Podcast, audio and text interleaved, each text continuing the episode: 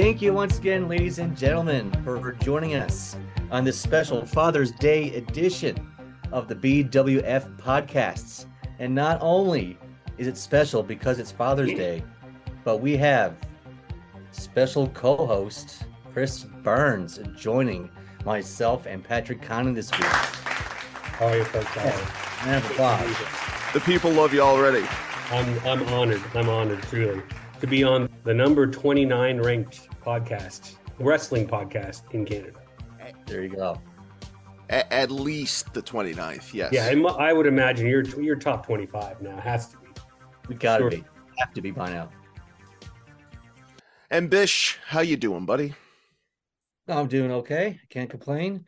Said just spend Father's Day here at my in-laws. Right now I'm in the basement of their house as family arrived for a family dinner. So if there's any ruckus in the background this week, folks, I do apologize. It's dogs going crazy over other family members as they usually do. Yes, sir. I uh, just finished my first weekend doing my radio gig, so I was six hours, uh, and then came directly here to do another little bit. And Yeah, how's your gig going? It's good. I mean, they are all very much aware of this program. And I have today, actually, I mentioned in one of my hits that I was coming to record it. And the K Rock audience and the pro wrestling audience, they're pretty much, you know, if each were a circle, you know, those Venn diagrams, it's just one circle. Oh, really? So does this mean does this mean that the next time I'm in St. John's, I can hear the dulcet tones of one Patrick Condon on the radio? You sure? can- Well, I mean, d- depending on depending on when you plan on coming, but as of now, if you were to come tomorrow, no, but Friday, yeah, for sure. Okay, Good to know. So this week, fellas, we have part one in a three-part podcast story arc. We're starting with Razor Ramon this week. We're gonna do a brief overview of his early career, and we're gonna watch the promos and everything that led up to the WrestleMania 10 ladder match with Shawn Michaels. Then next week we're gonna do something similar with Kevin Nash, which leads us to the formation of the NWO. So I cannot wait for these next few weeks of podcasts. It's so good. Absolutely, the like the golden era for me personally. Um, I was saying to somebody the other day, it's like whatever wrestling you grow up on, like that magic that's there, no matter how good it goes later on in life, it's never as good as that period. No, I agree. And you were so kind uh, last week to let me go into the Jeff Jarrett China situation that I figured this would be a good little thank you gift because these these are your boys, you know, and I know how excited you're going to be uh, diving into all of this. Yeah, goddamn right, Bishop. Scott Hall, Razor Ramon is the greatest pro wrestler of all time. You want to talk about how important he is um, in terms of uh, his impact, his mind for the business, as they say, and also, yeah, just breaking through to pop culture. I think so. I think it was CM Punk last night came back and said, "You don't know why I, who I am." I don't fucking know what it is. What did he say? What's the Scott Hall thing? You don't know who I or yeah, you got you fucked up now. Yeah, sorry. Yeah, you you You all know who I am, but you don't know Don't- why I'm here. Yeah, yeah. So I mean, he's still being quoted around uh, all the time. And you want to talk Mount Rushmores? He's definitely on mine. I don't know, Chris, if you happen to want to chat about uh, Well, things. you know, if we wanted, I mean, I'd be happy to give you my Mount Rushmore of wrestlers if that's what you're angling for. Uh, I think we can make that happen. yeah, let's do it. um, Let's start it off. This this is uh, just a sort of impromptu little Sure. segment that uh, maybe I got some music for. Chris's Mount Rushmore. I like this. I would say that uh, that Razor Ramon uh, almost makes the cut for me, but but fails to make my top five. And uh, you know, I think listening to past few episodes or the past episodes, I would say that we're probably Aaron and I probably have a similar Rushmore.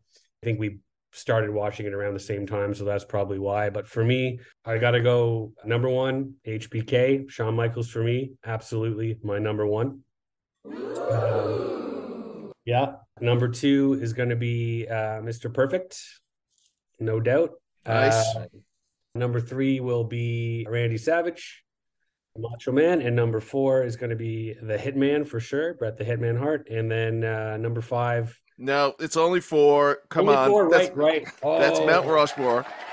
All right, well, honorable mention then. No, oh my uh, God, no! th- You can't do a Mount Rushmore and just keep on adding people on. It's I- I'm doing a top five. I'm doing a top five. All right, so it's not even Uh, Mount Rushmore.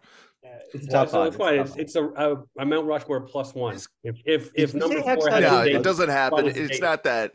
This guy comes on to our podcast, says, "Hey, I want to do, I want to do a Mount Rushmore," and now he's top five in us. Ah, all right, fine, fine. I'll leave it off. Who would have been though? Who Your was top- it? Yeah, tell me. I want to. So it was it was Hacksaw Jim Duggan, and this was before I realized how poisonous that level of American patriotism actually is. But Uh, as a kid, you don't you don't realize. viewer mail, right? That's what we're doing. Mailbag, yes, sir. Let's dig in. Listener mail, I should say. Listener mailbag, yeah. Another week of a lot of questions here. A lot of people saying that we're hitting our stride. Uh, We're getting more mail in the mailbag than ever before, Bishop. I don't know if they're hitting up you on your socials as much. Um, Not this week. No, oh, that's unusual because, like I said, I could barely get to the bottom of it. But I did happen to find four questions for us to answer. And of course, Chris, if you have anything to say about them, we invite you to also uh, chime in. And if not, that's okay. We have first question up. Here we go. Hi, champs. I know you don't follow current wrestling, so you might not be aware of this, but CM Punk came back to wrestling again on a new AEW wrestling program, again called Collision. What is your favorite CM Punk match or moment? You can say the pipe bomb promo, but I suspect you guys are more creative than that. All the best, Jack. Okay, I'll go first in this one. My favorite CM Punk, my favorite moment was a match, and that would be against John Cena, Money in the Bank, when he was on the way out of the company. Everybody thought he was going to lose. And then all of a sudden, he beats John Cena one, two, three, clean in the middle of the ring and wins the championship, takes the title belt, blows Vince McMahon a kiss, and goes through the crowd. Good stuff. I hate I hate to do this to you, but I got to uh I got to give you the crickets on that one. That's almost the same as saying that your favorite thing is the pipe bomb. It's all the summer of punk stuff. I mean, I, and I was going to suggest to Jack that maybe he should also make that distinction too, but I thought, you know what? I know Bish. Bish is a big SummerSlam guy. He's gonna go CM Punk, Brock Lesnar, which That was I'm good. not gonna go. I know, Chris. Are you a big CM Punk guy? I guess you were probably Uh, not really watching the product during this time. I definitely don't think I've seen him wrestle a match, so I'll have to say my favorite CM Punk match is when he got his ass choked out in the his UFC debut. Yeah, that's right. Good answer. It is. Crowd's going wild. Chris, you are playing our audience like a fiddle right now. I've never seen them react so orgasmically to somebody's comments like this. It's really good. I have that effect. You got the touch, baby. That is a good one. His uh, UFC career was really, uh, really poor, and he was crying in the ring and stuff like that. Really did a lot of harm to his brand and made me look like a fool to a bunch of my MMA guys who uh, knew that that was going to happen immediately. I like the uh, CM Punk Undertaker thing, and I kind of wish, and I heard actually that uh, CM Punk was pitched to beat the Undertaker at WrestleMania, and you know end the streak. And the Undertaker said, "No, I don't want this guy to be doing it. They don't like each other. Punk didn't dress in suits or something like that. They, they had beef backstage. I thought it would have been interesting and very controversial if the Undertaker's loss at WrestleMania was due to a disqualification, him being disqualified. oh my god, that would have that would have triggered so many people. Yeah, I mean it triggered people anyways, right? It did. It did. Yeah. I'll never forget that when he was pinned to the mat at WrestleMania 30. It was sort of a Chicago restaurant. Oh my God. Watching it through a, through a window, it was nuts. Right. You were outside. Was it Victoria's? Uh, It was. the, Yeah. The wrestler Victoria, um, she owned a restaurant in Chicago at the time, the Squared Circle. And it was so packed that me and my buddy John King, we couldn't get in there for the first viewing of WrestleMania. So we went across the street. We bought a bunch of beer for probably the 20 people that were with us outside the restaurant. And we all watched we all had paper cups that we passed around. We all drank beer, got merry, and we watched the pay per view. And man, when Brock Lesnar pinned Taker, yeah, I I get goosebumps thinking about it this very day. Like everybody around us were speechless, and like just I think the one guy next to me like eventually just started going, "No, no!" just like Michael Scott, you know, from the office. Yeah, No. yeah. It's just one of those moments, and like don't know, people's hands were on their heads, jaws were uh, on the ground. It was I love that. shocking, shocking. That's awesome. I, actually, I wasn't watching wrestling when that happened, so I only saw about it after after the fact. Wow, really? You didn't see Yeah, so yeah, because you didn't get me back into it until SummerSlam of that year because of the Lesnar Cena match. I I'd become a Laps fan since uh, since I moved to Ottawa and stuff. I find it interesting that you are responsible for both me and Chris getting into wrestling. Like you're a real, you're a real son of a bitch. He's got so much passion for the sport, you know. You buy into it. Yeah, it's like a little cult leader. Mhm. And actually, maybe someday we Well, can get into how close that was. What's that, He's bitch? never managed to get me into to Star Trek, even though he's he's got equal amounts of passion for that. But It's true. It's a good point. Same, actually. Same. I said it's still real to me. Damn it. Yes. Yes. On that note, question two. I'm just gonna read this one out. You guys is so gay. How gay are you? And that's just the letter R and the letter letter U, and then it goes again. So gay, and that's from S Sutton, who I think wrote in before, maybe in our first episode. So I think what he is getting at, Bish, and you know what? I think Chris, you could even probably chime in on uh, this little one. What's the gayest experience you've ever had? I think I could speak for both me and Chris on this one and say that our gayest experience that we've ever had was when you kissed us on the lips last year in Vegas. It was COVID, son of a bitch. um, and Oh, and gave me? Us, gave us all COVID Yes, in the you. process, right? Are you serious? Honest to God. Honest to God. Don't remember it. That's the very. That's the first I've heard of this. Wow. Uh, sir. Wow. We've had many conversations about this since that day. Yeah, we were outside our hotel room door, and you literally went to both of us, grabbed us around our faces and our necks, and give us big, wet, sloppy kiss on the lips and say, Here you go. Yep. And then me And- and Bernie both ended up getting COVID and brought it back home. Wow. Well, okay. You can't blame me. Uh, Barnes, you can blame me for getting COVID. Bishop, you got COVID the same place I got COVID, and it was that prostitute that we got on the old strip. Okay. Uh, wow. No, you you blew my mind. I, I honest to God don't remember that. That's kind of crazy. You're uh you're blowing my mind. It was a it was a huge relapse. Um so I don't remember a whole lot. I remember I stole somebody's uh, flip-flops after my shoes got stolen. That's one of the takeaways that I remember. they were uh, they were Drake uh, They were brand. Drake. October's very own, OVOs. Yeah. All right, moving on. I didn't expect that question to turn on me like that. no, no, you have to answer the question now. That's your That was also the gayest experience I've ever had. there you go. Okay, okay. Wow. I hope that's the gayest experience I ever had. Uh, Who knows what I've forgotten. Next question. Hi, lads. Ever since Triple H took over for Vince, the storylines are so much better. The Bloodline storyline is the best. Each week is a new twist and turn, and they plotted it out so perfectly. I don't even know how anyone could think that there's ever been a storyline in the history of wrestling that is better than this one. But if you guys do, what is it? And that's Aaron Heislop from uh, Toronto. Bish, Chris, favorite storyline in wrestling? Wow. You know, I don't think I can. I don't think I'm qualified to answer that question, but I will say one thing.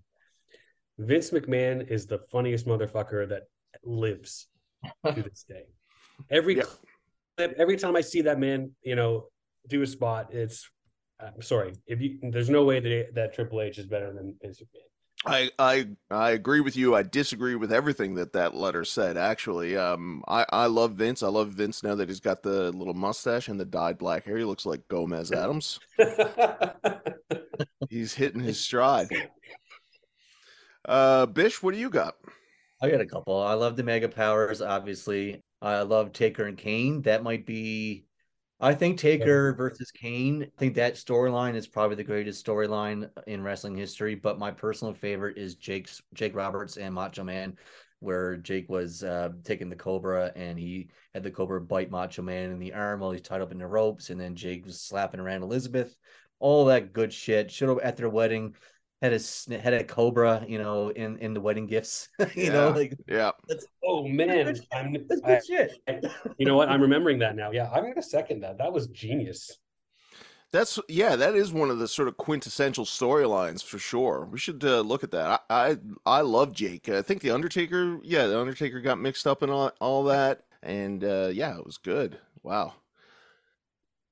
I don't have an answer prepared for this. I think I would probably say what we're doing this week. I like uh, the build up to uh, WrestleMania 10 between Shawn and Razor and the double belts and who's the real champion. Everybody has sort of a legitimate Take to the point. clean.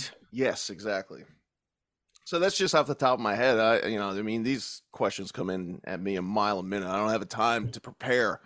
But you know what else? Bam Bam Bigelow and, and Lawrence Taylor is also a really good That was story. Good stuff too. So I'm going to give you my just my favorite wrestling moment, period. And because I don't remember a lot of the details of the storyline leading up to it and all that stuff, I'm sure it was great though. But it has to be for me when Shawn Michaels kicks Marty Jannetty through Brutus Beefcake's fucking barbershop window. Amazing. Now, Chris, did you happen to hear our episode a few weeks ago on this topic, and where we actually listened to this whole segment?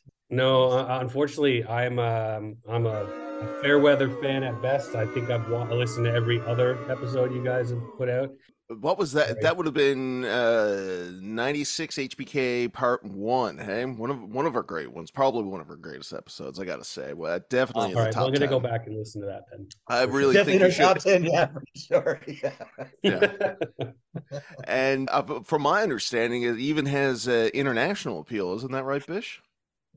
It does. People are actually listening from the United Kingdom, from France, uh, the United States, and Canada. Like it is crazy. So if you are one of those fans right now listening in, thank you so much. We do appreciate your time to discover us and listen to us. And I see you. I notice. So thank you. He does. And speaking of which, we got a letter. Maybe it's one of these guys. I guess it would have to be. I don't know. Uh, we are in the top 30, so I'd imagine. Guys, you are talking about Psycho Sid and Vader and saying they should be in the Hall of Fame. And of course they should be, but the Hall of Fame sucks. Even if you guys take away all the celebrities and the warrior nonsense stuff, there is still more wrestlers in the Hall of Fame that shouldn't be there than the ones that deserve it. It's so frustrating. I hate WWE. Oliver from Britain. Not a fan Oliver of periods.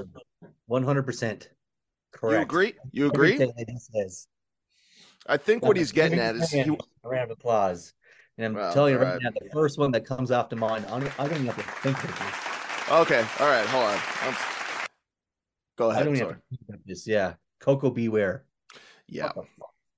That man's in the Hall of Fame. That man's in the Hall of Fame. Yeah. Yeah, uh, you're exactly right though. Koko B. Ware never won anything, was never in a good match. He had the bird, the parrot. That's Thank pretty you. much the only thing. So that's sort of where my mind goes as well when somebody says should so and so be in the Hall of Fame. I'm like if Koko B. Ware.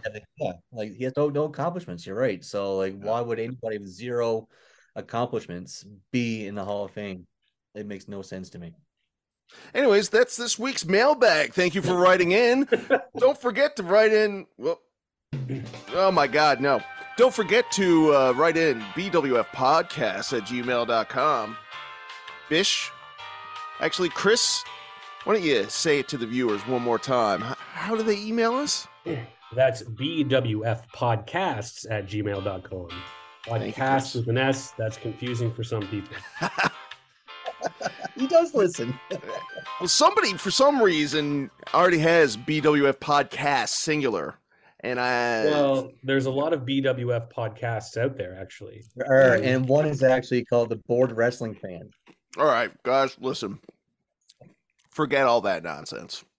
Forget I I, even I mentioned also saw that too. They don't exist. It's just us. We're the only BWF podcast that exists for wrestling. oh, People wow. have been asking me what the BWF stands for, and um, I gotta say, Bish, you're the one that that pitched this, and it's really, uh, you know, sort of uh, stroking your ego because it's the Bishop Wrestling Federation podcast. See, now I I was under the impression until he told me that I was under the impression that it was the Basement Wrestling Federation. Mm. And honestly, up until until Conan told me or said to me before we started this podcast that he that he called it the Bishop Wrestling Federation. I've always called it the Basement Wrestling Federation from like our days. So I always assumed it was the basement. I guess you've always assumed it was the bishop, but I I I've liked to think it's, it's the basement because then it you know in involves all of us and not just me. Yeah, it makes sense. I don't know. We'll have to go back and look at those matches and see if it was ever stated out loud. I definitely wouldn't have uh, dedicated design resources to such an ego stroke as the Bishop Wrestling Federation. he acts like he's all sweet and innocent, right? Like, oh, we yeah. could do Razor yeah. as a thank you for letting me do mine, but he's like, the podcast named after me. this is the Bishop Show. all right, and with that, uh, let's move on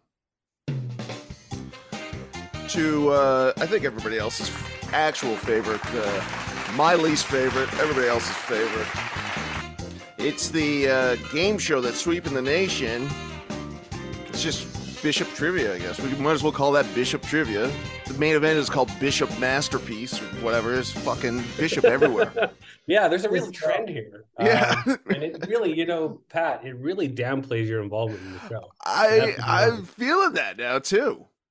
Because you know who's doing the heavy lifting here, really, right? We don't want to. We don't need the audience to see how the sausage is made. Okay. Yeah. All right. Fair enough. But you know, I mean, Bishop is fine tuning those episodes. So a lot of the time, we'll record for about three hours, and it's a mess. And then Bishop gets it down to a minute, uh, to an hour forty-five, and it's like smooth as butter. Smooth as butter. Yes. Don't hate the player, hate the game. Right. So uh, we are on the march for Bishop to get to 100 points. So I get him a wrestling. What is it again, Bish? Loot crate? A merch crate. Pro wrestling crate. It's his pro wrestling crate. It's all okay. and and what is in that? What is a pro? I don't know. It's going to be like a big surprise, I guess. We just order it and they send it to oh, us. it's like one of those stickers, uh, mystery it's bags. Yeah, yes, exactly. yes, one of those mystery crates. Exactly. Yeah, they you can order online for whatever you're into, Star Trek, um, Battlestar Galactica, you know, all that good shit. You know, like, you like when you went to Needs Convenience as a kid and got that little white baggie with the elephant on it, right? Oh you yeah, you're getting. Oh yeah, there you go. Yeah, the mystery right. loots. That's right. Yeah. So Bishop last week, after a blitz, got into the 50s. Thank God. We are more than halfway done. He's got 55 points. The march, the trudge to 100 continues on. This started on episode uh, like two, did it, Bish? Or what? Like, so we've been doing this for about 10 weeks. I would say that for 55 questions he's got right, he's taken 55 shots that he's gotten wrong, at least. Because Chris is our special guest this week, we have left it to Chris to come up with some trivia questions for Bishop, and we'll get to that right now. For every question uh, Bishop gets right, it's a point. Although Chris might have some follow ups, and we'll just keep on adding the points, guys. We got to get to 100 by, I don't know, July. Let's hope for July. And then, and then for everyone that he gets wrong, he's going to be gurgling a shot. What do you got this week, Bish? Jack Daniels, straight up. Chris, take it away. All right. Yeah, I'll be doing that. Heads up. That's fine. Yeah. So uh, you guys focus usually a lot on match specific type stuff. So I went a little bit, a little bit more abstract with the trivia, uh, my trivia questions, but they're all related to our favorite wrestlers. So question number one, Mr. Bishop. The Macho Man Randy Savage originally started his athletic career in baseball. Which two major league teams did Randy play affiliated ball for in his brief baseball career. Cincinnati Reds was one. Shit, I wasn't really aware that he played for two. So, but maybe the Chicago White Sox. Incorrect. Incorrect. Oh, I got one two. Now, my follow up question was going to be because I was going to, I assumed you were going to get this right, so I'm pretty disappointed. And my follow up question was going to be which team originally signed him. The Reds. Uh, no. why? Why would I? Why would I lead into that if you only had one? I guess. You're seeing the hell that has been my life, Chris, for the last 10 weeks. Uh, Haven't you had a shot yet, guys? Oh, it no. was the St. Louis Cardinals. the Cardinals. The Cardinals originally signed Mr. Randy Poffo out of high school as a catcher, but he spent most of his four-year career playing uh, in the outfield uh, with both the Cards and the Reds system. So, what do you think? Should Bishop get one point for the one team that he got right? Or... No. Oh my God. This is punishing me. All right, moving on. Cheers. Oh, sorry. I forgot about the shooting. And and the gargling. I can't really hear the gargle this week. Oh, Jack Daniels. Yeah. That's uh that's actually what they used to make the wrestlers uh gargle was JD. We should have do this from the That's why I start. grabbed it. That's why I grabbed it. What are you chasing there this week? Just a Diet Pepsi. Nice. Classic. Oh, All right. it. Zero for one. Here we go. Question two. All right, throwing it back to last episode. China, the ninth wonder of the world, also had some success in the adult film industry. How many adult films did China make? Oh my God, there's more than one? Oh That's my about to sound god. Oh no. so I only know of the one night in China. So I'm just gonna say one. Bum, bum, bum, bum. Uh, she made six, sir. Wow. Um, I'm yeah, I didn't yeah. even know that. Wow. She made six adult films, winning two AVN awards in the process, believe it or no, not. she did not. She did. She did. And I was going to give you a bonus question of what characters did she play in her films? no. uh, basically, she played herself, uh, and then in two films that were parodies of of superhero movies, she played the She Hulk. My greasy God. Well, I'm learning a little bit here too. I six is just crazy. No wonder they won't put it in the Hall No, I, Fame. I I- was- I was surprised. I was surprised. uh, one you could get away with and be put in the Hall. but yeah, it's- Six. Now I was just thinking, is like, is is that worse? Like, would you put Chris Benoit in before China at this point, or oh, no. So does that then does that exclude X Pac from from being in the Hall of Fame? uh, Xbox is in the Hall of Yeah. Fame. He isn't. Well, then then I'm Twice. sorry. So you're allowed one porn, but not six. I think once you cross the line, you've crossed the line. well, I don't think uh, I think you're right there, but I don't think that X Pac will ever be in as a solo guy. You know, No, Don Waltman, one, two, three kid. He's just a um, a groupie. Cheers.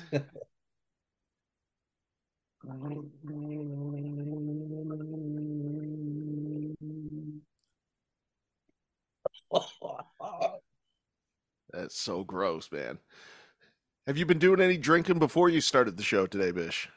No. Okay, Good man. Good man. nice. How's that going down for you? yeah, it's that's a punishment. Now you remember that this is your only can of chaser as well, right? No, I'm trying to keep it keep it easy, but Ooh, I didn't know that was a rule. Yeah, we started that last week. I don't know if That's a did we say that on air? I can't remember if we said it on air or uh, not. it made the cut. It made the cut. Yeah. yeah. All right, beautiful. Here we go. Question three.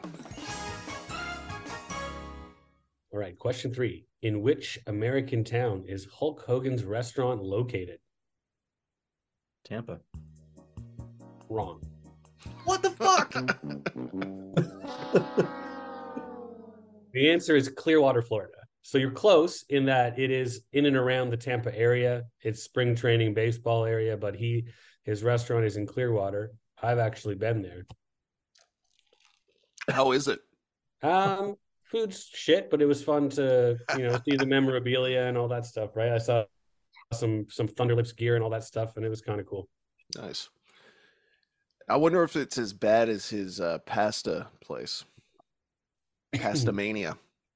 I didn't Pasta- know there was a Pastamania. There was, yeah, in the uh, Mall of America when he was in WCW. All right. Did not look good. Here we go.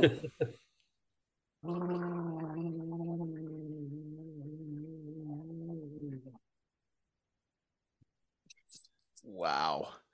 This is uh, uh I think the next two are more in your wheelhouse, Bishop, and and I feel bad for starting you off with uh This is the worst start he's ever had. I don't. Yeah. He's gotten two, his first two wrong, I think, but never has he gone zero for three. he was No, so never. confident in that Tampa too. Tampa. I know Damn. those are those are the best ones.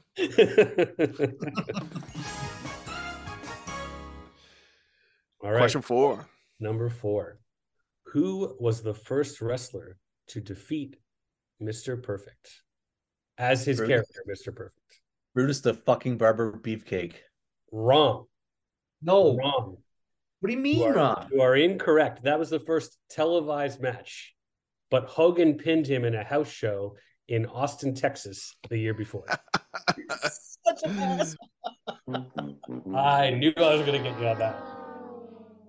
But you are correct that on TV, WrestleMania 6, Brutus did that was the first televised loss of Perfect's career. So I don't I'll leave that to Pat. I'll leave that to Pat to I'll judge second. whether he Oh no, no, he's got it. Yeah, he got it wrong. He got it more wrong than the first question you asked him. So, oh for four. oh, buddy. Cheers.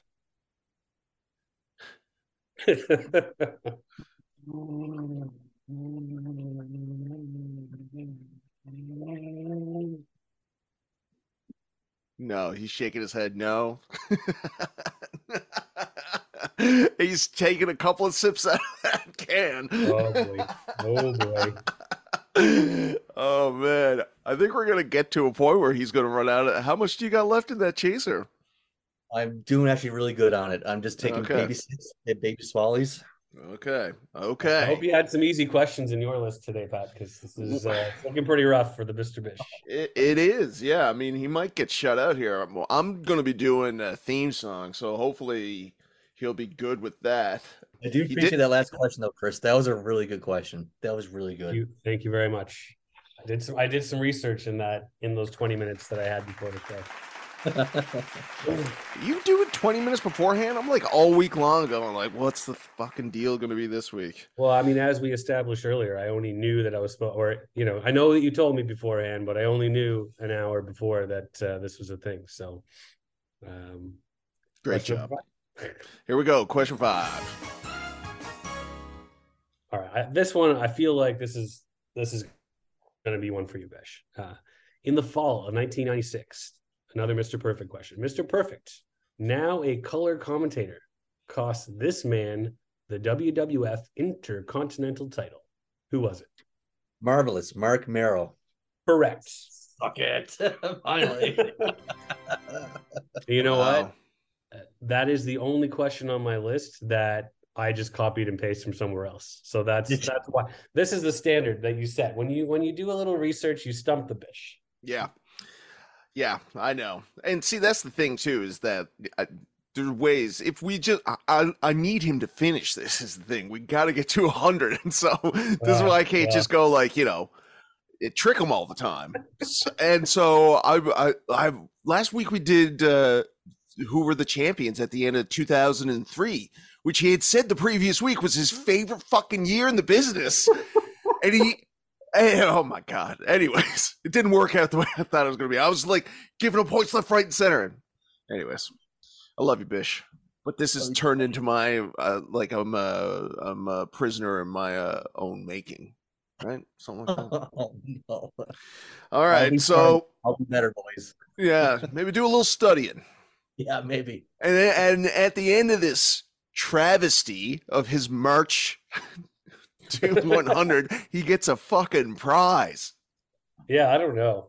I don't know. I'd be reevaluating this uh this scheme here, but It is a scheme. This whole thing is a scheme. Now that you're putting it out, it's the BWF podcast. He's winning the prize that I'm buying for him. And if he gets a question wrong, then he gets drunk. Yeah. And he's and, and the more that I watch this, the more he's actually enjoying getting drunk. So it's Yeah. not Uh, it's not, yeah. I don't know. We'll have to figure out what's coming up next. I, I know that he's got his heart set on going to the SummerSlam in Detroit. I think if he's going to end up doing that, he's going to have to, I'm, gonna have to I'm- pay the I'm piper. That might be a pipe dream at this point. Um, we won't. We won't. We won't get into to Bishop's work failings, but I mean, Straight up failings. Wow. this is good. This is good podcasting here. We should do Bishop's uh we should do Bishop's what is it? 5 6 month review. Evaluation. review, yeah. Oh yeah, absolutely. Let's do that. And I'm I'm also, you know, just if, while we're spitballing ideas here, guys. Uh, what about you know if he gets more than X number of questions wrong in an episode? There's some sort of humiliation that has to be done the next episode. Yeah. Yeah. There I it agree. is. I agree. All right, I agree. Okay. That's I'll leave good. it to you. As it's All your right. show, I'll leave it to you to come up with the parameters. But I think it's a good idea. It's a Fair good enough. suggestion. It is very good. All right. All right, now we're going into the second part of this where it's going to be one second that Bishop gets to hear from a theme song and then he guesses what it is. Again, this is the first time that we've really done this. So I'm going to play him like about a second, stop it, and then I guess what? If you uh if you get it after 1 second, I'll give you 5 points. And then for every additional second, it's one less point. Fair enough. And then if you Fair. don't get it, you're gargling a shot. Okay? you got it. Here we go. Question one. Song one. Did you hear that? And this is from the years 1984 to 2008, 2009. Yes, it is. Yeah, yeah. Okay. I'm gonna say, oh, okay. How many guesses do I get? One. One. It's one guess, huh? Yeah. All right, I'll need two seconds.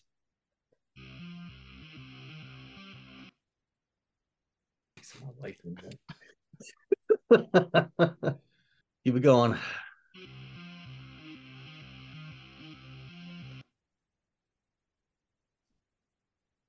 He's his hands are up. He's stumped. It's it's not Sean O'Haire. no, it's not. Okay, here's some more.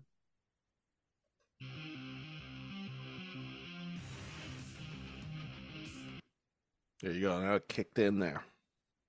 And this is WWF. It is, yeah. It's a chick. It's a chick in the early 90s in WWF. What the shit? Um, There's So like the two. okay. There's two. Bishop. I got it. Yeah. All right. And this is it. so here's my here's my thinking process here now. So the women's division was dead for years until 1994, 1995 in that era. Uh, it's not Alundra Blayze. That's not her music. So I'm going to say it was probably her nemesis Aja Kong.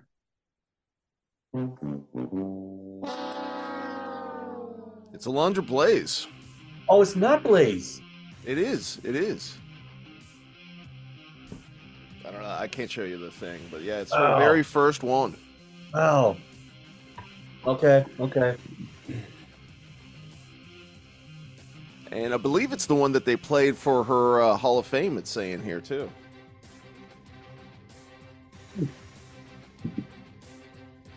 Good one. Cheers. All right, here we go. This is the fifth shot.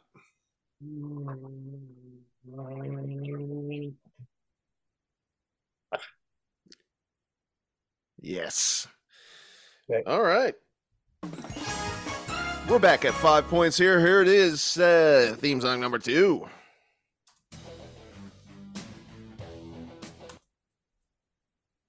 Okay. I know this one more. Okay. Okay. So five This points if you 1990s. guess it right now. This is 1996 era. Sunny. No, no, no, no, no. Strict Deafening record. It's um. Oh my God! I don't play some more. Going down to four points. Yeah, I know this one. I know. I know this one. Bishop It's racking going- his brain. to come to me. It's, it's going to come to me. Do I get any hints? Is there multiple choice even like in between like three people or something or no or five? I'll uh, tell you that it is before 1996. It's a male wrestler. Yeah. We've talked about this wrestler today. One, two, three, kid. Yes, there we go. That's what I'm talking about. Three points. Here we go with the next one.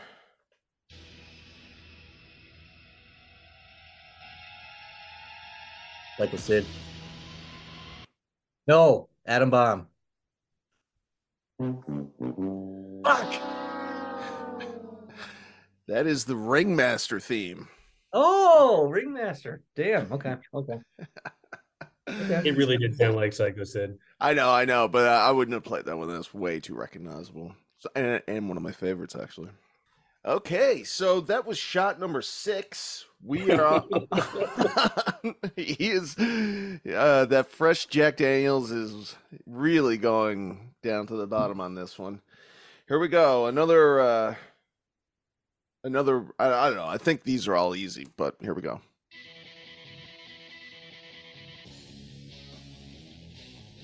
The Hollies. Hardcore Holly. Okay. Yes. That's five points. Here we go. Five points. The model Rick Martel. Oh my God! Yes, that's great. Yes. All right, here we go. We can do this all day. Out. Oh shit. Da, da, Fabulous Rougeau's da, Oh my God! Yes. He's on a streak. He's on a streak, racking up the points. Folks, we might finish it off this week. Let's see. I got two more for you. Let's see. Yeah. Okay. Now, Bishop's record for shots in an episode is seven, and you're at six now. Okay.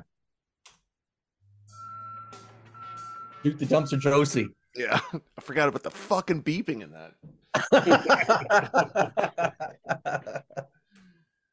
you can give me another one if you want. No, no, no. Fair's fair.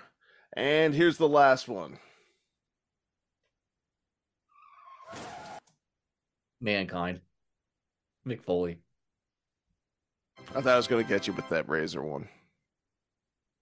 Same thing. All right, Bish. So you uh, stop at six shots, and you're not going to believe this. You are at 84 points now. Ooh, So I think that means that next week we're done with the Jack Daniels and we go on to the specialty liqueur. You got it there now. Dill pickle vodka.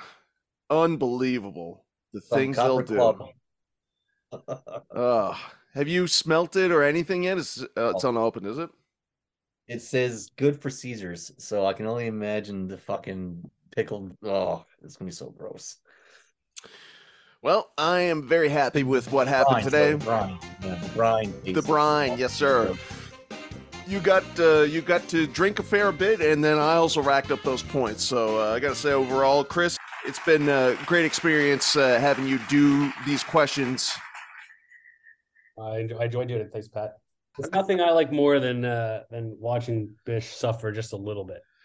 Yeah, we got to figure out now what, yeah, what the what we'll do for this humiliation. And what was the pitch again? That if he gets a certain amount wrong, Yeah. In, in, in one episode, if he gets a certain amount wrong, or I guess in, in this case, if he takes X number of shots, let's call it six or more, then uh, humiliation must follow the next week. yeah, I think that's fair. And I think six is probably a good five or six is probably a good one. Five or six, yeah. Yeah. Okay. Well, let's say five. Let's just say five. So I'll go next week is gonna next week is gonna be a very interesting episode in On terms. line. Yeah, a lot on the line. Finally, we should have Chris in here from the beginning. Chris, thank you so much for joining us this week. Trivia questions were really, really good. Um, you got me, goddamn. But yeah, you got you got Bishop drunk, and now you're just leaving him to me. This is a nightmare. It continues. but you're Uh, welcome on the show anytime that, that you want, my friend. It was good having you on. Thank you for joining I us. yeah, I really enjoyed it. I'd come back anytime, and I will. Uh, I'll be sure to be able to stay a little longer next time. But thanks very much for having me, and, and uh, see you later, guys. See you, bud. Say Thanks for coming wife up. for me. Say hi to your my. What'd you say? Say hi to your wife for me. Yeah. Is it appropriate, Bishop? he knows what it means.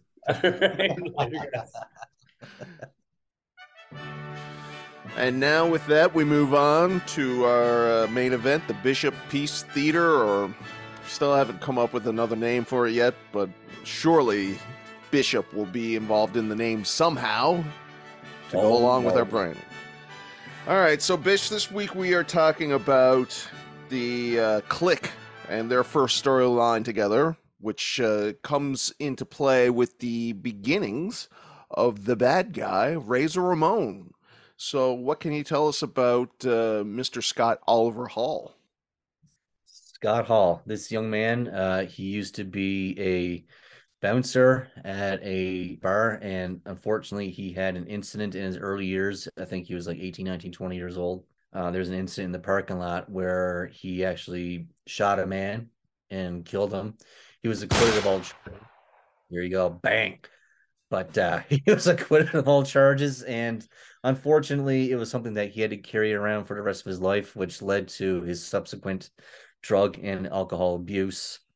But the man himself, um, shortly after this, was grocery shopping and he ran into Barry Windham, very famous NWA superstar, champion Barry Windham, part of the Four Horsemen. Oh, right. yes, the ugly one. Sorry, go on. the ugly Four Horsemen, yeah. Yes. The only Texan in the group were chaps, so the rest of them were wearing suits and uh, you know Rolex watches, and this guy's rolling up in chaps and in a cowboy hat, spitting in the platoon. So yeah, very very weird. Yeah, very weird for the Four Horsemen. I guess it fits the name. I get But, uh, yeah, he got it. He got it wrong, right? He didn't understand what the whole deal was. He thought that he was going to be in a like cowboy gang. exactly. It's the Four Horsemen of the Apocalypse, not literal Four Horsemen. What a what a jokester. So Scott shows up to the AWA. I know that he gets befriended by Curt Hennig, and Scott shows up. He looks a lot like Magnum TA. He's got like the you know bushy, full curly hair. He doesn't look anything like what we would come to know him by. He's got the big mustache. He's a big, thick boy too. He's like not nearly as slim. yeah. And then he goes to WCW and he gets, um, you know, Vince always says that he, you know, was the creator of the Razor Ramon gimmick. But when he goes to WCW, he's there as the Diamond Stud and he meets up with Diamond Dallas Page. They become lifelong friends. And um, a lot of the characteristics that you would see in Razor Ramon, I think, were developed in WCW when he was the Diamond Stud. Absolutely.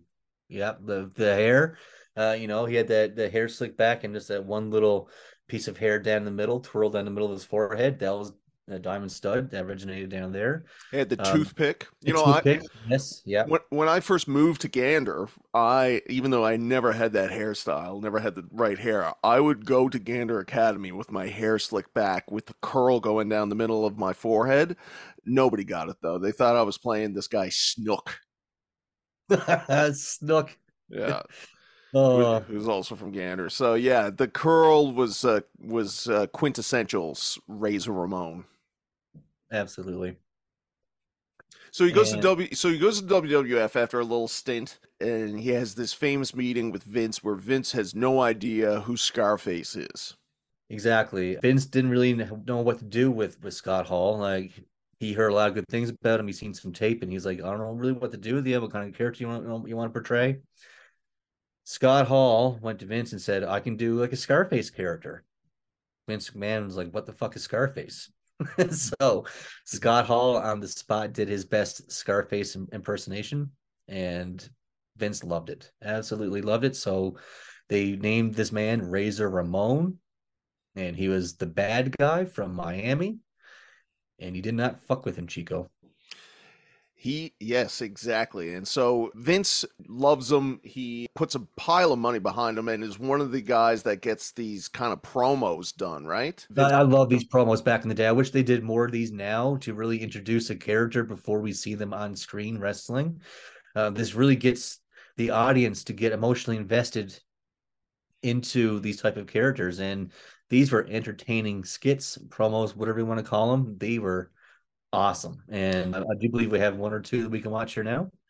The way that Scott tells the story is that they would back in the day it would just be kind of Vince and a camera guy. They wouldn't get any they wouldn't get any permits or anything and they'd just go uh, and start shooting and no script and uh, develop the character and then there. Now, ladies and gentlemen, to a Cuban immigrant, an individual who apparently feels as though the streets of America are paved with gold. Here is Razor Ramon. I remember this like it was yesterday. Ramon. Razor Ramon. I come from the gutter. I know that. I got no education. Who needs it? Look at me. Look at me. Look at the gold. Look at my clothes. I'm a success. Raped gold chains in his suit. I'm coming to the WWF. All I want is what I got coming to me. The world, Chico. Everything in it. Like blatant Yeah, Scarface. Yeah. Scarface. Yeah. And so, yeah, unapologetically, he was uh, doing this Q, and like Scott Hall it goes without saying, it's not Cuban. He does not talk like that, but he pulled it off. I never, I mean, this is also a time when Yokozuna is Polynesian uh, in reality, but is playing a Japanese man on television. Mhm. So, you know, back at this time, the WWE didn't have any problems with uh, switching over your race. And in some ways, they were uh, setting a trend that we see this day. And so uh, Scott comes out. He's got the chains that he would take off his uh, around his neck, and he would hand it to the valet outside of the ring and say, "Something happens to these, something gonna happen to you." And then he would flick the toothpick right in their stupid face. So he comes in and he's got these promos and he's given the push. He's immediately put into a main event program. And what is that program? So they originally start off by throwing him into the mix with Mr. Perfect and Ric Flair as they are feuding with Randy Macho Man Savage and the Ultimate Warrior. And Uh, Randy is- is the champion at this point in time too, right? He's the champion at this point too. Yes, exactly. And what they're really starting to do is lead into like a Macho Man versus Razor Ramon feud. You know, the Macho Man versus uh, the oozing machismo kind of thing. And yeah, so Razor Ramon actually costs the Macho Man his WWF Championship against Ric Flair. yeah, this is interesting. I never really knew this, but this is how the belt gets off of Macho Man from Mania eight, right? Yeah, And yeah. gets to Ric, which will eventually get to Bret. But this is how it happens. There's no business sauntering down the ringside. You go tell him. I'm a broadcast journalist. Savage. Randy's knee is bad; it's given out. Right to the midsection. And this is on primetime wrestling. So again, they're just Oh. Beautiful wrestling move. Beautiful wrestling move. Do you agree?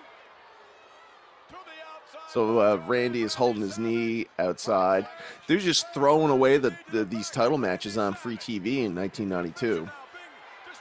Right, here Yeah, I comes- guess business is down. They're trying to get the ratings up, and here comes Razor Ramon. He kicks the leg out of Macho Man. I always loved Razor's gear. I thought that Oh, yeah. his stuff was so cool and the different colors, but this is kind of the quintessential Razor Ramon look with the black trunks and the gold vest. Razor Ramon on the back. Yeah, yeah. I said he got that gold vest. He got gold chains draped around his neck. He got toothpick in his ear, toothpick in his in his mouth. He got his hair slicked back, that curl on the front. He's got a picture of a razor blade on his black trunks. I mean, Yeah. it's really, it's really cool shit. He did. He would do this in all sorts of colors too. So, anyways, Ric puts the figure four on Randy. Randy passes out instead of gives up, and and then uh, you got Ric Flair with the championship. And the program continues into so this is September. They go into Survivor Series, and it's just a mess, really, because the program that they have built building up from the inception is just like guys are leaving, guys are being replaced. Yeah. So the original plan was supposed to be Macho Man and the Ultimate Warrior versus Ric Flair and Razor Ramon with Mr. Perfect in their corner. But Ultimate Warrior ends up getting fired just a couple weeks before the pay per view. And because of the steroid thing going on, and just because he's no showing, he just Warrior's a fucking hot mess at this point. And so he's just better off just to get rid of him. So now the main event is Macho Man and Mr. Perfect, who turns on Razor Ramon and Ric Flair and Bobby Brain Heenan to go against Razor and Flair in the pay per view. It was a lackluster tag team match. Nothing of note happened. I can't even tell you who won, honestly, right now. I yeah, I don't know either. I think, I, jeez, I wouldn't even be able to say. I, I would imagine that it would have to have been the heels because Ramon goes on to the Royal Rumble to face the champion in, I think, his only world title match in the WWF. Certainly, um, his only pay per view match for the world incredible. title. I didn't think about that. Wow. Yeah, I mean, the thing about Scott Hall is that he was uh he was a guy that was content. Like he um you know, a lot of people are like, "Oh, you know, eh, his demons got the best of him. He was never a world champion." But hear him in interviews, he didn't want to be that guy. He didn't want to be the face. He was happy being kind of the babyface gatekeeper in the uh in the main event. So they'd go to, you know, they'd start off with Sean Waltman, and if somebody did good enough with Sean, they'd go up to Razor and then go on to either Nash or to Shawn Michaels. Yeah. Go through the ranks. Yeah, and which is unusual because everybody also says that Scott Hall has such a mind for the business. So it wasn't like he didn't care. He, you know, would talk and understand the business so much, but for whatever reason, it was just never he was not like Bret Hart where it was important to him to have that world title. Well, But- he was making his money. He was famous, you know, and he probably didn't have to do any of the hard hard work, you know, that the champions have to do on a daily grind. So Yeah. So, but speaking of Bret, uh, they would start a program uh, that would begin with uh, Scott Hall picking on Owen, and then that would result in a program between Bret and Razor. Kind of a quick program, you know, in between the Shawn Michaels at uh, Survivor Series match, and then Bret would go on to uh, feud with Yoko after this. You just sort of have this Ramon feud that's uh, kind of a one-off, no return match, decisive ending at the Yeah. Royal Rumble. Now, I have a uh, mixed feelings about this match. Razor's in his best gear, as far as I'm concerned, which is the blood red Razor Ramon gear. I love that. He, uh, you know, would rarely wear it, but I think that's my favorite of his. And it is a really good match. I've never watched the end of this match because I, I and I think I might have said this before. I don't watch matches where Razor loses really, and I'm not ch- and I'm not changing that today, Bish. So you could go ahead and you can watch the finish of this match now. I got it queued up for three minutes, and you could go and talk to yourself because I ain't watching that shit. So you ready? I'm leaving the room. You ready? I got this. You're not leaving the room. Give it up. Folks, he's actually leaving the room. He's gone. He can't see his hero get beaten. Oh no. Oh no, he's actually leaving. He's closing the door. Oh my god.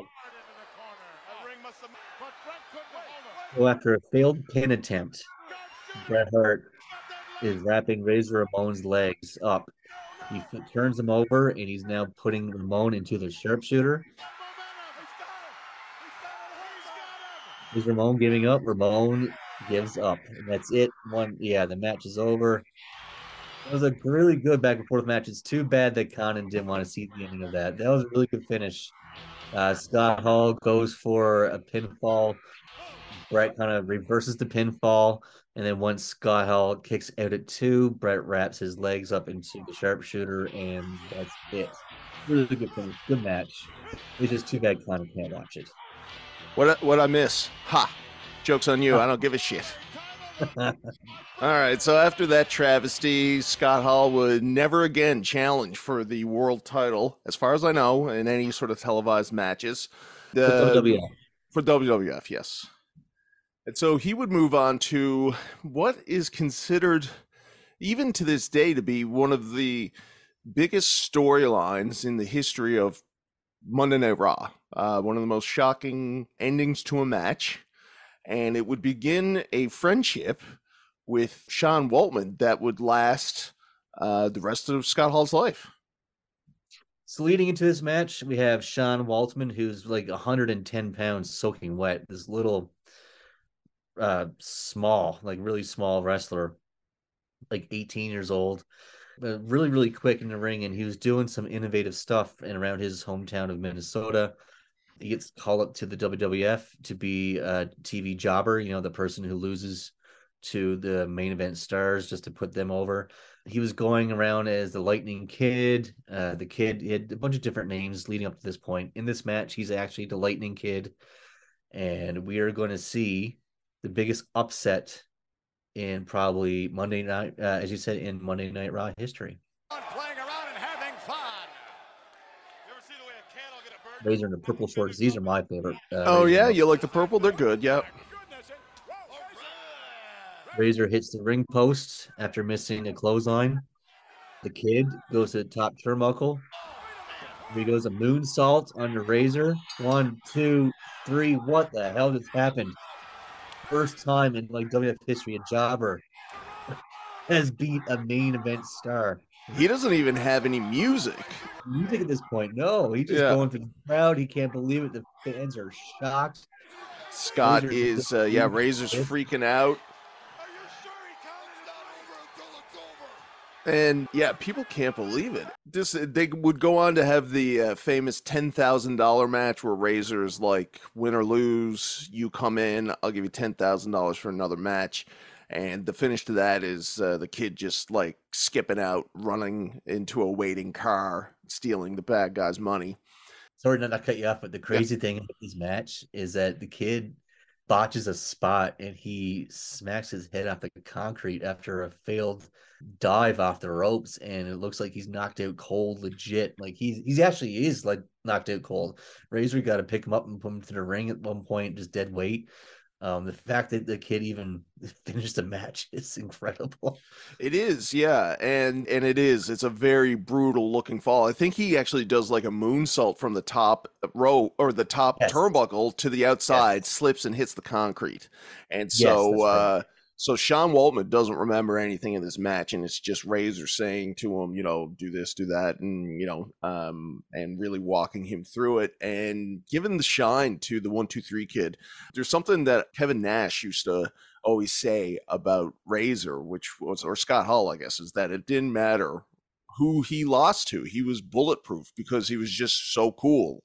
So he would uh, Scott would always do these kinds of shines for like guys that you wouldn't think would get it from a guy of his stature. So it begins with Sean Waltman. He would go on in WCW to uh, do it for uh, uh, Chris Jericho give Chris a, a win when Chris was in the cruiserweight, and it, it actually went against what Eric Bischoff asked him to do in that match. Right.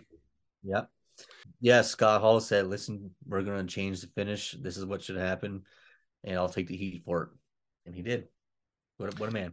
What a man. And so after this little mini program with 123 Kid, the Razor Ramon character, who's a bad guy, becomes a uh, laughing stock, and the heels start making fun of him. The Million Dollar Man mocks him, and this results in a very kind of unconventional babyface turn where um, somehow Razor comes out being a babyface at the end of all this, despite losing to a little, you know, pipsqueak of a kid and becomes the mockery of everybody else. Absolutely. So now we have Razor Ramon. He was being cheered by the fans. And so, yeah, like that's amazing how that happened. He loses to one, two, three kid, and all of a sudden he, he's being cheered. That's that's incredible. Great, great storytelling. But uh yeah, so he's now face and um up, up to this point, Shawn Michaels has been the Intercontinental Champion. Um Shawn, him and Marty Jannetty traded the belt back and forth in 1993, but for the most part, Shawn Michaels uh, from the uh, the spring of 1993 until the fall of 1993 was the Intercontinental Champion, and now uh, in real life, Shawn fails a drug test, so now he's suspended. So they strip Shawn of the Intercontinental Championship. Babyface Razor, who the fans they're loving him. I think he immediately becomes one of the top, you know, mid to main card guys. S- certainly during this era in '93 in the WWF. And so with the uh, title, they do this um, sort of unusual way of figuring out the new champion with a 20-man battle royal on Monday Night Raw, where the last two competitors will fight the week after for the championship. This is probably the only time this has ever happened in history. Yeah, I think so. And just a little bit of trivia for you. I'll uh, get this going here. Razor and those Reds again. The final four are the Quebecers, Razor, and the model, Rick Martel. Rick Martel. And so the three heels are getting up on Razor. They're hugging. I, I love the Quebecers. Giving them a smooch. Quebecers, yeah, they're they're underrated tag team for sure. Is PCO one of these guys? He is, right? Pierre Roulette? Roulette? Or no? oh, Peter Roulette, yeah, uh, no, it's this is Jacques and um, Jacques Pierre. Yeah, yeah, you're right, Jacques Pierre. Yeah.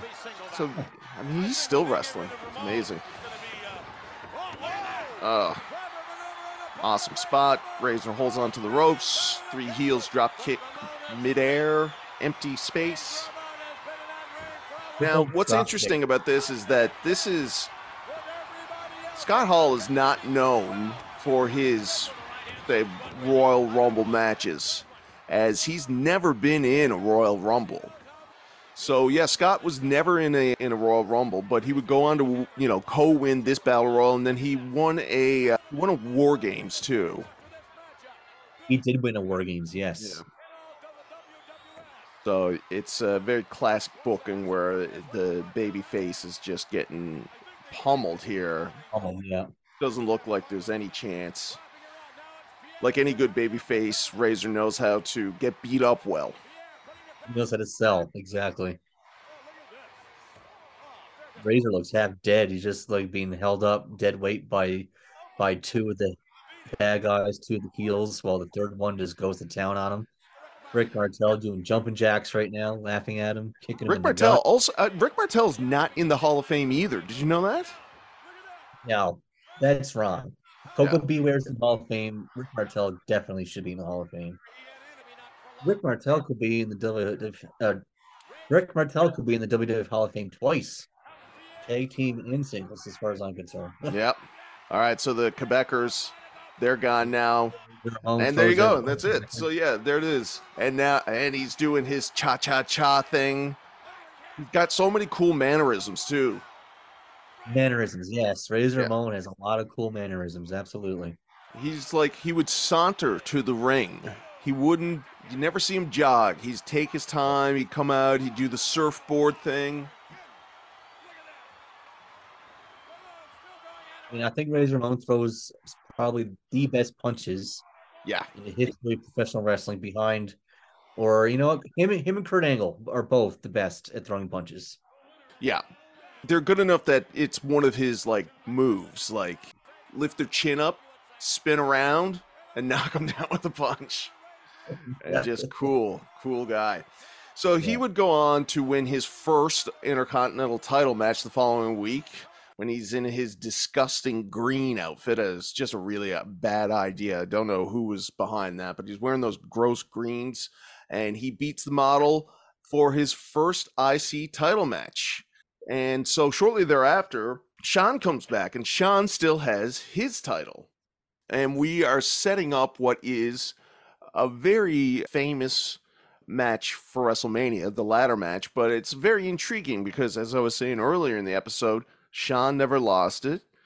Razor, you know, is the new winner of it. And so they got to decide who's going to win. And for some reason, logistically, just makes sense that they would have to go up a ladder and grab him from the sky.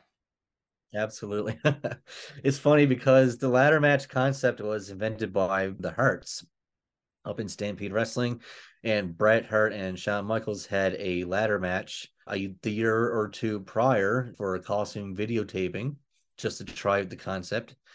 And Shawn liked, I guess he liked it enough to steal it and use it for his WrestleMania match against Razor Ramon. Yeah, I think Bret blames Vince for it because Bret when he showed it to Vince was like, once I do this, you got to promise me I get to have the first match. And as I said before, for SummerSlam 92, if it wasn't going to be in the UK against uh, Davey Boy Smith, the idea was that it would be in DC and it would be a ladder match, Bret versus Shawn. Didn't happen that way. What if, right? what if indeed, because this ladder match would make not only Scott Hall's career, but it would make Shawn's too in a losing effort. But they both came out legends, icons after this. There's so many iconic moments to it, but let's just take a little listen to some promos leading up to it. We should also mention that is during this uh, Shawn Michaels return that Big Daddy Cool Diesel gets introduced into this as Shawn's first of many bodyguards, male bodyguards. Sunday afternoon, March 20th, with an unprecedented match. And who better to give it to you than the main man himself, the Heartbreak Kid, the Axis, in which the World Wrestling Federation revolves around. Shawn Michaels, a ladder match. Two belts hanging at the top of Madison Square Garden, along with all those people hanging from the rafters. The Heartbreak Kid is going to be up there taking what is rightfully his, the IC belt. Yo, boy toy, you sure the real champ? I say I am. Too much confusion. WrestleMania 10, Chico? Somebody gonna decide. If it takes a ladder, man, no problema. There's no rules, no ref, no time limit. Somebody, Chico, leaves WrestleMania the real champ.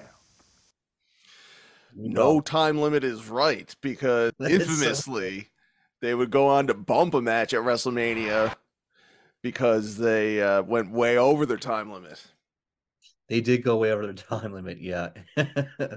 but I mean, worth it because the tag match was, as I said, like it was a, 10 man tag. It was a bunch of jobbers just thrown together just to get them on the card. So I think that the extra 10 minutes was was well worth it to get um, a classic like like this.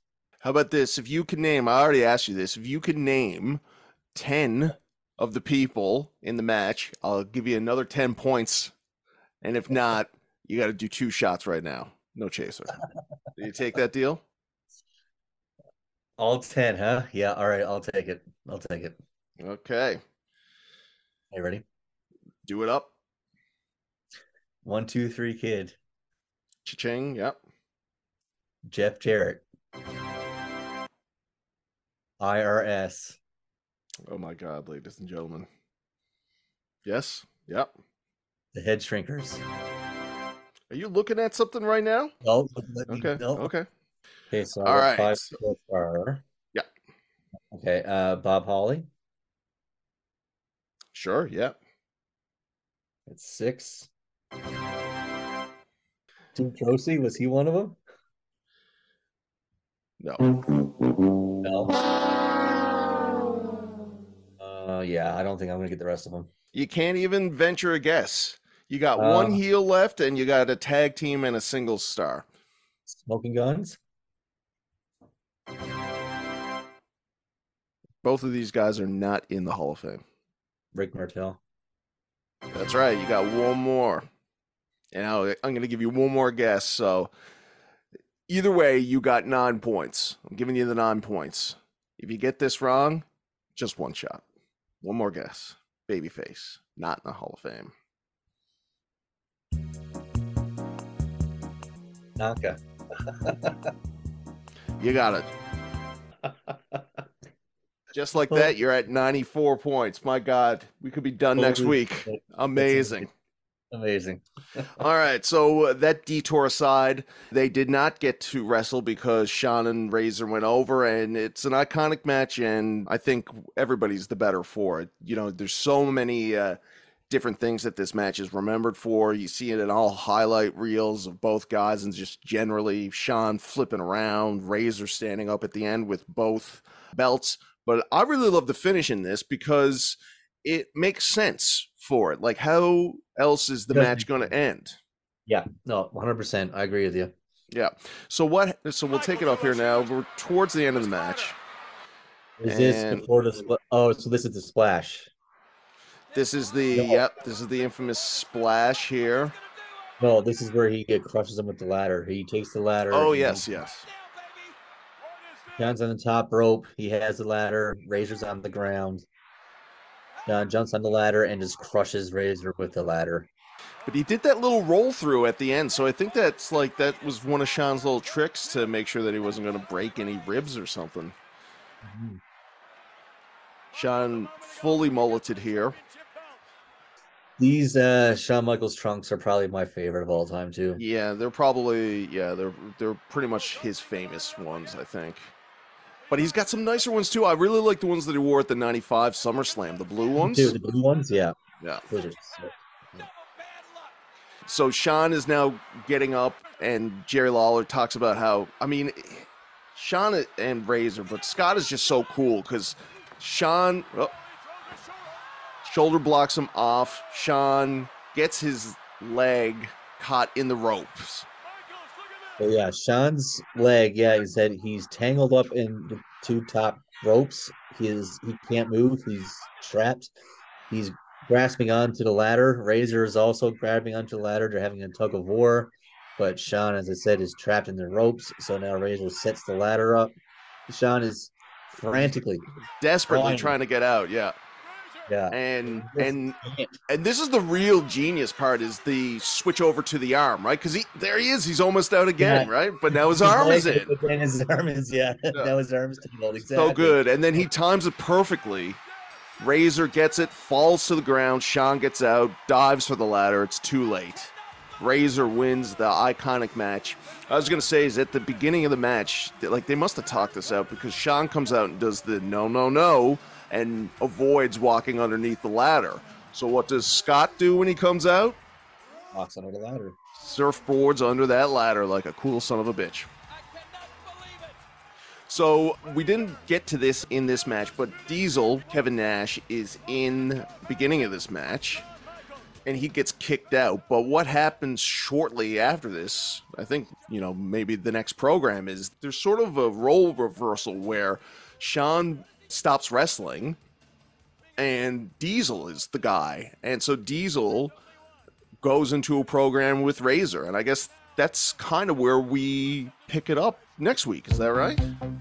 Absolutely. The rise of, of of Kevin Nash, Bishop. It's another great episode. This is going to be a very interesting timeline. I'm looking forward to it. Thank you once again. Thank you. See you next week. Yes. See you next Cheers. week, Bish. See ya. Cheers. I got to give you the last word. You got to say something.